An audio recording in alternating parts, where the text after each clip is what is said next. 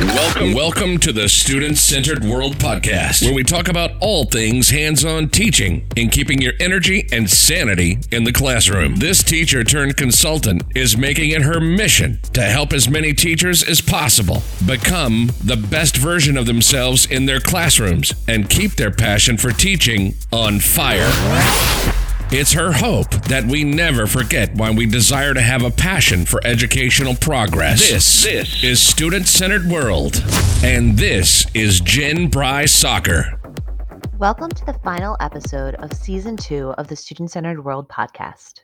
In this episode today, I wanted to take a little time to discuss not only blended learning as a whole, but what it might look like for us in the fall. With a lot of the discussion out there right now being possibly moving to a hybrid or blended learning model in the fall, at least in the beginning of the school year. I thought it would be a really great time to discuss sort of what that looks like. It's not as bad as you think. It can actually be a lot less stressful than the distance learning a lot of us have been trying to work through these past several weeks. Um, so I just sort of wanted to talk about that, bring it up to everybody's attention, and um, kind of tell you about something I plan to be doing with that. So, one thing I want you to realize no school district necessarily knows what they're going to be doing this fall. Um, there are a lot of ideas out there. Some schools want to go back 100% normal, some are saying they might still stay closed, but a lot at least have this idea of blended learning on the table. So, I really feel that it's in every teacher's best interest to at least understand what it means and start planning for it a little bit because even if it doesn't pan out, the stuff that you plan, you could still 100% use in the classroom, even if it's not a blended model. So it's not a bad thing, especially with, uh, I know in the United States, we're getting ready to go into summer vacation, um, which is when a lot of teachers first take some time to decompress, and you've earned it this year, but then start preparing for the next school year. So this is certainly something to keep in your mind because none of the districts know what they're doing, but you can use it no matter, you know, what ends up coming forward for you. So just to start off, what is blended learning? So hybrid learning is the idea where you have some instruction that is in the classroom and then you have other instruction that is done digitally elsewhere. Um, it doesn't necessarily have to be digital, but in most cases it is. So when I discuss it, I'm going to be suggesting that we are using digital means. Um, if there are opportunities where it's going to be paper based outside, there is a way to do that as well, but that is a different conversation that we can have. And if it does seem like that's the direction that your school district is going in, you can feel free to let me know and we can have a conversation about that. But truly, having both really is the best of both worlds. And I'm going to explain today how that looks and how that um, can work for pretty much every teacher. So ultimately, when you're planning out a blended learning lesson, unit, school year, there are two ways that you can plan for it. There are two extremely strong ways. A lot of it has to do with the students that you have and what your own techniques are that you're comfortable with. Um, I know it's probably going to get a little dicey if you're starting a brand new school year because you're not going to know your students well but it's going to be important if possible. And I know that this is probably a long shot for some people, but it's going to be important to try to have conversations with prior teachers just to kind of learn what students' um, personalities are like, how they did with distance learning, um, what their strong suits are when it comes to assignments, or, you know, are they an auditory learner? Do they do better if they're visual? Lots of different concepts um, that can be broken down at a later date, but, you know, kind of knowing what you have is a big part of making sure that this goes well. But um, the first way that you can go about doing this is you have your instruction in class and then you have your follow up activities online. So each school district is going to determine on their own what their blended learning is going to look like. I've heard a lot of schools talking about um, a split day. So some students come in the morning and some students come in the afternoon, and there's cleaning in between um, those visits, but I know that's going to be a problem for some districts when it comes to getting the kids to and from with busing. Um, so that's obviously not going to work everywhere. Some might do, you know, these three days, these letters of the alphabet come in, and then these stay home, or vice versa. Every school district is going to have to decide what that looks like. Um, but all of these both of these methods i'm going to talk about are going to work for whatever winds up coming down the pike. You just need to know what to plan for. So again so the first one here um, is instruction in class so your normal how your classroom would go and then follow up activities online so um, you could have it where you have discussions of activities that you have them do, or you have conversations where you're answering questions online. You could do digital assignments at that point. Um, and then one of the things that I promote a lot when we go through all of these different tech tools that you can use is that you, if you have digital assignments and you're using platforms such as Edpuzzle, you're not familiar with Edpuzzle, it's a video platform. You can embed questions in. It's a good way to get content out there um, and the kids can work at their own pace. But you can see in real time where the students are in their abilities. So if it's taking them a really long time to get through the information, if they have to rewatch sections over repeatedly, it's one of the, the perks of Edpuzzle. Again, there's other ones. Um, if they're just not doing so well with the answers, you can create groups to discuss while you're doing digital, or you can morph it to where you do um, those groups once you get back into the classroom, and that's a little bit more of the next one. But there's a lot of different opportunities for this grouping that makes both in in the classroom and outside of the classroom work together. Um, and there are a lot of different ways, and again, it depends on how your students are reacting and working through things. So it'll be a little bit of a trial and error um, but it will work out no matter what. Then the other option here is the flipped classroom model, which I personally find to be the stronger option. When I was doing distance learning, I've done both of these. They both have their own place. Um, with what you're doing, but I do find that a flip model is a stronger way to go about doing this.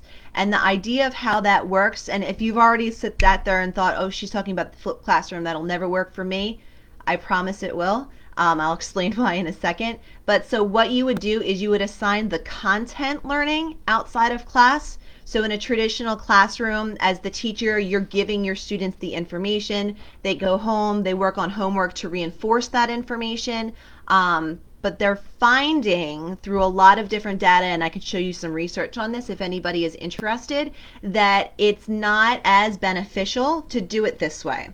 If you assign the content learning, which is just the baseline information outside of class, and you have the students work on that, when they come into class, everything that they would need clarified or they have questions on that would normally come up when they were doing traditional homework, they would immediately be asking you or working through in class with you as the expert there to help them. So it helps them learn it quicker and on a deeper level because you're there for the reinforcement factor um, and you can, again, as I had mentioned uh, before, you know, you can clarify material online or you can create groups for when they come into the classroom. You see where everybody is in their material, and then you go, to, you know, you're going to go from there. These people will be in this group, these kids will be in this group, based off of how that went for them. Um, so, why it works really well. Number one, they get to learn the content at their own pace. So we know we need to differentiate in the classroom, and that's a big thing. It's been harped on for years and years, and we, we know it. We know that we have students that learn different ways and at different paces. They're all at different levels. It's just the name of name of the game and how the beast works. But when you're giving them the content to learn on their own on a platform that is made to give them that content, um, they can do it at a speed that works for them where they have the ability to stop, pause, ponder, rewind, go back with a, a speed that works for them. So that's something that is really beneficial. Um, if you kind of just digest the idea of that for a second, it really does make sense. They have you in person for follow up clarification as opposed to the homework as the follow up which then adds more of your time to clarify the questions from the homework, which leads to wasted time in the classroom. And that's something a lot of people don't think of. You know, it's I'm the teacher, I'm supposed to give them the stuff. They go home, they practice it. Let's be honest, the older they get, the more they just cheat. There's been a lot of questions about cheating when it's come to distance learning, so kind of keep that in mind. Um, but then they come back to class, and instead of being able to move forward with the next stuff, you have to spend time clarifying their questions When you flip, it takes away that element. They get the basic content outside of class, and when they come in, they can immediately ask the questions, or you can divvy them up based on the questions that they have or the what they showed from the work that they were presenting and with different activities that are is best for where they are at that moment in learning. This really helps to differentiate big time. So, you know, if say you're going to have an observation and your supervisor comes in and you have four different groups of kids all working on the same content but at different levels and they're all engaged in what they're doing because they understand it right where they are, that's a out of the park observation. So it really helps differentiate, and that's going to help your kids. It's going to get them to buy into whatever you're doing because they understand and they feel like they're having these small wins every day in your classroom. And if they are struggling, it's not as noticeable because they're doing something in a group with other kids and other people are as well. They're not ostracized. Everybody's doing different things, so it's not um, it's not obvious and it helps give them the extra help that they need without it being you know they have to ask the question or um, you know make themselves stand out in a way that we know a lot of times kids don't want to or maybe don't even realize that they need. So it's just it's so helpful. You can see if a student struggled with an assignment like if you're using edpuzzle edpuzzle and create groups based off of their understanding. And then you could have different types of hands on lessons or small group activities or small group conversations, you know, kind of like a, a lecture based thing, but where you're talking to different groups about what that group needed more information on. So it really just helps broaden that. Number one question, okay? I went to a workshop in, oh gosh, probably 2014, 2015. Um, about flipping the classroom. I was always very intrigued by it, but I was teaching in a school at the time that the kids didn't do homework. It didn't matter what you assigned to them, it didn't matter what you promised them. They weren't going to do their homework. So I said, you know, that was the number one question that came up. Well, how is this going to work if the kids aren't going to do their homework? It's a very obvious question, and I'm pretty sure any of you that aren't familiar with a flip um, was asking right then and there. And there's actually a very easy solution. He explained it very clearly. It made sense. He said it worked. I tried it in my classroom, and I would never turn back. So if they don't do it at home, then they have to do it in class. Okay, so say, again, I'm just going to keep rolling with Edpuzzle here. There was an Edpuzzle that they needed to do. It was a 10 minute long Edpuzzle. So with questions or repeats, we'll say 15, 20 minutes. Um, they have to do that before they can move on to anything else. So they'll get in there and they'll see other kids working on different activities. It might be hands on, it might be crafty, it might be some type of a scavenger hunt, or, you know, any of the things that you might come up with. Um, and it helps where they are still get no matter what as long as they're completing that flip they're getting the baseline knowledge that is required of the curriculum. That's the purpose of the content. So they're getting it no matter what but the kids that often fall through the cracks the opposite direction we know that our high flyers a lot of times we trust them to just do it and get the work done and they're going to get it and it'll be fine they get some extra attention because they get to do something on their level that's fun because they did the work and it's kind of a reward, but it's not anything less if the student has to complete the work in the classroom. So that's just something to consider. And once you do that a couple of times, you'll notice the the switch in the trend. And even sometimes the high flyers end up not getting their work done for whatever reason, and that's fine. They just know that then they have to complete it in the classroom. And again, when you're hybrid, when you're blended back and forth, it's it's okay, you know, and you can always morph and develop how you're doing things as as time moves forward. So with all of that information, um, th- that's just the two basic ways that you can do it. Uh, both of those work, and again, it just depends on you, your students, and all of that. So, to help with all of this, I am putting together a video series. It's going to be totally free training on how to implement blended learning in your classroom coming this fall.